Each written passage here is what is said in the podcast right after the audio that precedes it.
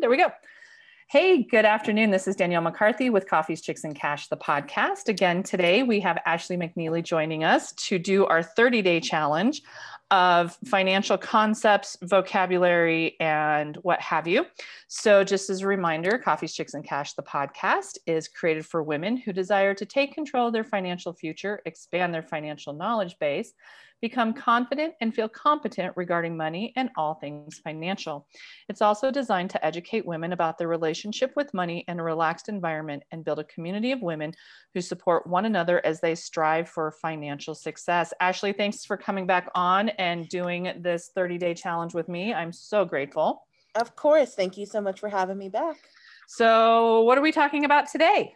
So today we're going to talk about something that I can talk about, but you can't. that is so true because there's so just so we understand in the financial industry as financial professionals we all have hold licensure and there are some licensures that say this, these are the products programs accounts that you can talk about and here are some that you can't ashley has um, several different licensures that um, i don't have that allows her to talk on these and then there's going to be programs and accounts that i talk about later in the month that I can talk about because my licensure allows me to do that. So things to different know. And we will talk about what those different licensures are at a different time. Absolutely. So today we're going to talk about stocks, bonds, and mutual funds. So it's a word that everybody's heard, but not everybody knows what it is. Mm-hmm. So let's start with stocks.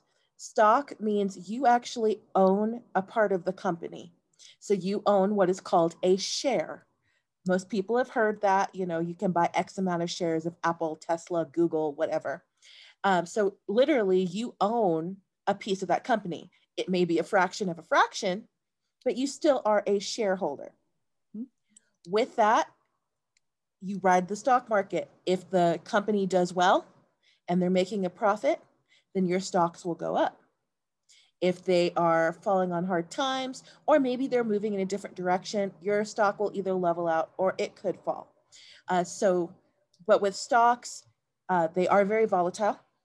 Um, it's there is no guarantee with a stock, and uh, if a company goes under, there's actually a list of um, people that get paid back first, and the consumer is the last one on that list because uh, mm. they're gonna they're gonna pay taxes, they're gonna pay back any loans, then they're gonna pay um, preferred stockholders, which means they own uh, a bigger portion of the of the stocks, and then you get to the bottom and it's the general stockholders. So that's why it is risky, but it also it's that risk and reward relationship. Mm-hmm.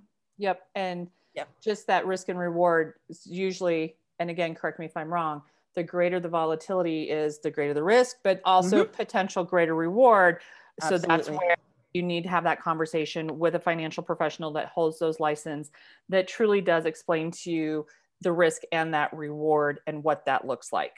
Absolutely, yeah, you're absolutely correct, Danielle. Perfect. So that's a stock. That's the you know the basic one. Uh, mm-hmm. Uh, the next one is a bond, and so these are a little bit, a little bit safer because you are actually loaning the company money. So bonds have a lifetime. A lot of people heard about war bonds. Mm-hmm. You know, back in World War II. Yes. The reason they sold war bonds is the US needed money. So what they said is it was essentially a promissory note saying, if you give us X amount of money, we will pay that money back and sometimes with interest when the war is over. That's what a bond is. So they usually have a lifetime. It can be anywhere from six months to hundreds of years. I mean, they can, you know, that's how big businesses actually mm-hmm. make a profit. They buy bonds. Uh, but the same thing, they still can be volatile okay. because if a company goes under, they don't have any money to pay their bondholders back. Oh, that is good to know. Now, you do become a creditor of the company, mm-hmm. and because you did loan them money, but again, you're the bottom of the barrel. They're going to pay the IRS. They're going to pay any loans. They're going to pay anything. Um, and then they will pay the bondholders. But okay. like I said, bonds are a little less volatile than stocks just because you're loaning them money. So those type of companies, if they're if they are selling bonds, they tend to be a little more stable. Um, if you know anything about ratings, are usually like AAA, AA, and we'll get into that later. So mm-hmm. they usually have a pretty high rating. So for example, Google, Tesla, things like that will be able to do bonds. Mom and pop's coffee shop is probably not going to do a bond. Right, right, right. So, so that makes sense.